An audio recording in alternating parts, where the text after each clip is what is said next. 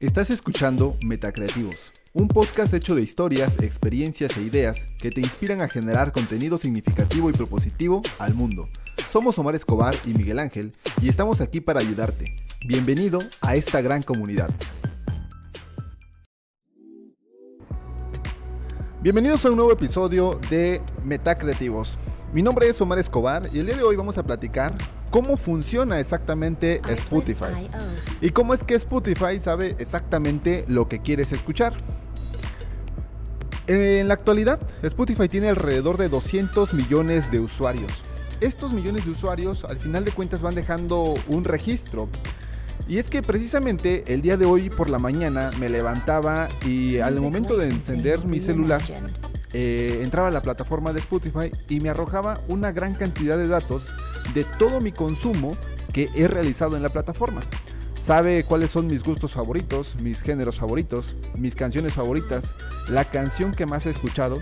Y fue generando en mí una sensación de, dije, bueno, eh, ¿qué, ¿qué se puede hacer con toda esa cantidad de datos que esta plataforma ha registrado sobre mis gustos musicales? Y que si nos vamos un poquito a pensarlo un poco más allá, no solamente está registrando tus gustos musicales, está registrando también tus emociones. Si a lo mejor en las mañanas despiertas contento, si despiertas triste, si a lo mejor por las noches es cuando estás triste y en los días contento, ¿y qué es exactamente lo que te hace elegir una canción o un género en lugar de otro? Y eso es precisamente la pregunta que se hace Spotify. ¿Quieres saber por qué eliges una canción y no otra y por qué eliges un género y no otro. Y eso tiene que ver precisamente con el registro de los datos que ellos hacen. Eh, Spotify no es una plataforma de música, es una compañía que busca gobernar eh, a través de algoritmos tus gustos musicales. Y es que si vamos a nuestra plataforma de Spotify vamos a encontrar eh, uno, una, una página o uno una, un álbum que se llama Discover Weekly, que es tu descubrimiento semanal. Un conjunto de 30 canciones donde seguramente si tú entras a esa plataforma o a ese álbum te vas a dar cuenta que eh, atinadamente o acertadamente conoce tus gustos musicales. Entonces, y son canciones que nunca habías oído antes. Entonces, ¿cómo Spotify puede conocer tus datos a partir del registro que tú vas dejando. Entonces, eh, Spotify también al mismo tiempo está haciendo todo lo posible para que escuches más música en su plataforma. Ahora, ¿quiénes son los competidores que tiene Spotify? Por ejemplo, tenemos a Apple Music, tenemos a Amazon Prime Music y tenemos a Google Music. La diferencia con estas tres plataformas y en lo que no compite con nada con Spotify es precisamente en la ultra personalización de los servicios de música streaming. Y es que a diferencia de los otros competidores, lo único que tiene es la combinación de listas de reproducción de sus propios usuarios. Ahora, en un estudio eh, en el año 2015 decían que el algoritmo de Spotify se llama BART, que significa bandidos para las recomendaciones como tratamientos. A lo mejor esto nos hace pensar en Netflix, ¿no? Cuando decimos cuáles son las, las películas recomendadas para ti. En este caso lo que hace es lo mismo, pero para la música.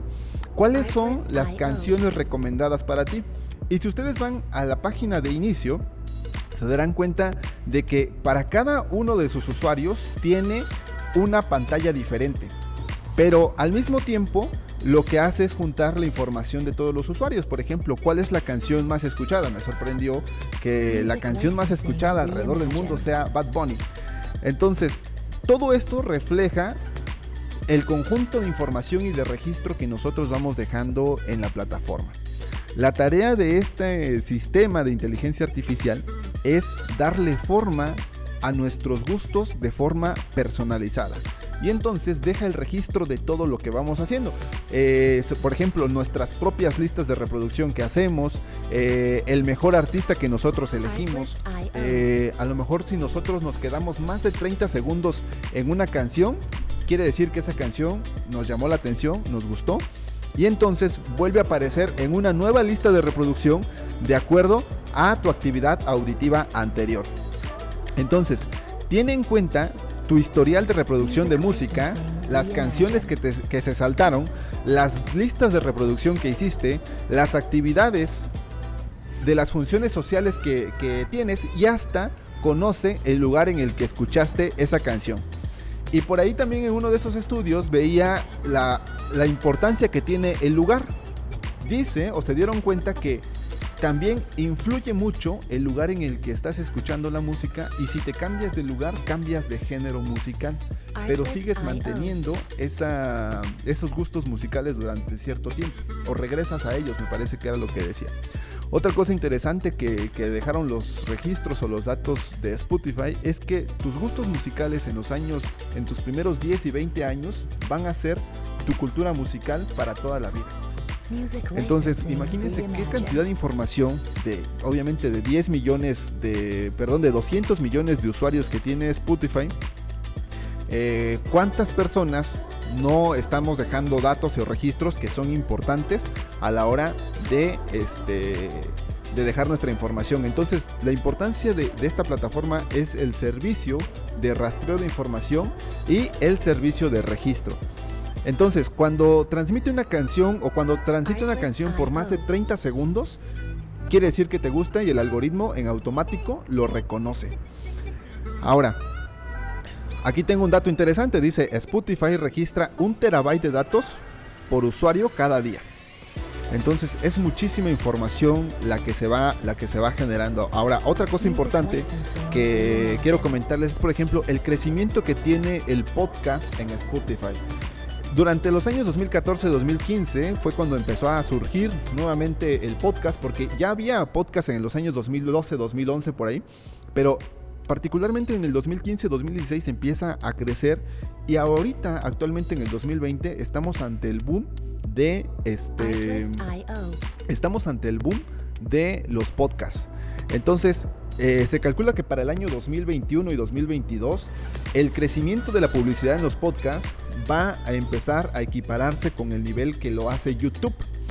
Entonces, muchos de los que están eh, en la plataforma como YouTube, que YouTube es un algoritmo mucho más exigente que Spotify todavía, deben empezar a generar contenido precisamente en estas redes sociales como lo es eh, Spotify. Entonces, la facilidad con la que se puede hacer un podcast, yo lo he dicho y se lo he recomendado a mis amigos de que todos, todos debemos de tener un podcast para fortalecer nuestra presencia, para agregar valor, para construir comunidad y para crear contenido. Entonces, el podcast eh, en los próximos dos años va a tener un crecimiento exponencial. Y es necesario que estemos montados en esta ola para poder, eh, para poder estar antes que nadie en estas plataformas. Eh, como les comentaba, entonces el tema de la información y del registro que deja Spotify es importante porque eh, con eso están ultra personalizando los servicios de experiencias auditivas. Entonces es necesario que identifiquemos, como anteriormente las plataformas o las redes sociales únicamente se ocupaban para, para convivir o conocer a tus amigos, hoy en día estamos ocupando las redes sociales para crear contenido. Ahora, crear contenido no simplemente es crear contenido por crearlo. He visto muchas plataformas donde crean contenido pero no hay ningún valor agregado, no resuelven ningún problema. Entonces, el papel que están jugando ahora las redes sociales es el de resolver problemas a una comunidad. Y esta resolución de problemas pasa a través de eh, la revolución multimedia. Esta revolución multimedia donde ahora ustedes y nosotros podemos tener una interacción vía Facebook, vía YouTube o vía Spotify. Eh, y, y les digo, vamos dejando el registro de los datos. Lo peligroso de esto es que Spotify al tener el registro de esta información puede, y les digo, solamente puede o puedo pensar, pensando mal, eh, que a lo mejor pueda tener el control de nuestras emociones. Que pueda decir en qué momento hacerte sentir feliz y en qué momento hacerte sentir triste. Y que cuando tú entres a, tu, a su plataforma, empieces a ver eh, música relacionada al sentimiento que te quieran hacer sentir. Entonces, ¿por qué? Porque ya conocieron tus comportamientos y obviamente hay mucha gente similar a tus comportamientos auditivos o a tus gustos auditivos y que se le puede ofrecer esa misma experiencia. Entonces, eso obviamente habla también de un control o de un posible control de estas plataformas al tener acceso a datos tan que van más allá únicamente de los datos personales, como dirección, como teléfono, ¿no? Como a los datos geográficos que antes conocíamos, ¿no? O demográficos que si es hombre o si es mujer, que si es un adulto, que si es un, este, una madre soltera, eh, que vive en tal región. Hoy en día las emociones van a ser los nuevos datos. Entonces, el oro o el petróleo del futuro van a ser esta información. Que conozca una plataforma nuestras emociones va a ser muy eh, interesante, pero al mismo tiempo, eh, pero al mismo tiempo, pues riesgoso ante, ante el problema de, de los datos o el uso de manejo de los datos. Para quien quiera conocer más acerca de cómo funciona Spotify, pueden seguirnos en nuestras redes sociales, en Metacreativos, en Instagram y en Facebook. Y eh, bueno, si no hubiese algún otro tema, me parece que ya vamos a dejar hasta aquí el podcast del día de hoy. Eh, me dio mucho gusto estar con ustedes. Mi nombre es Omar Escobar y me despido.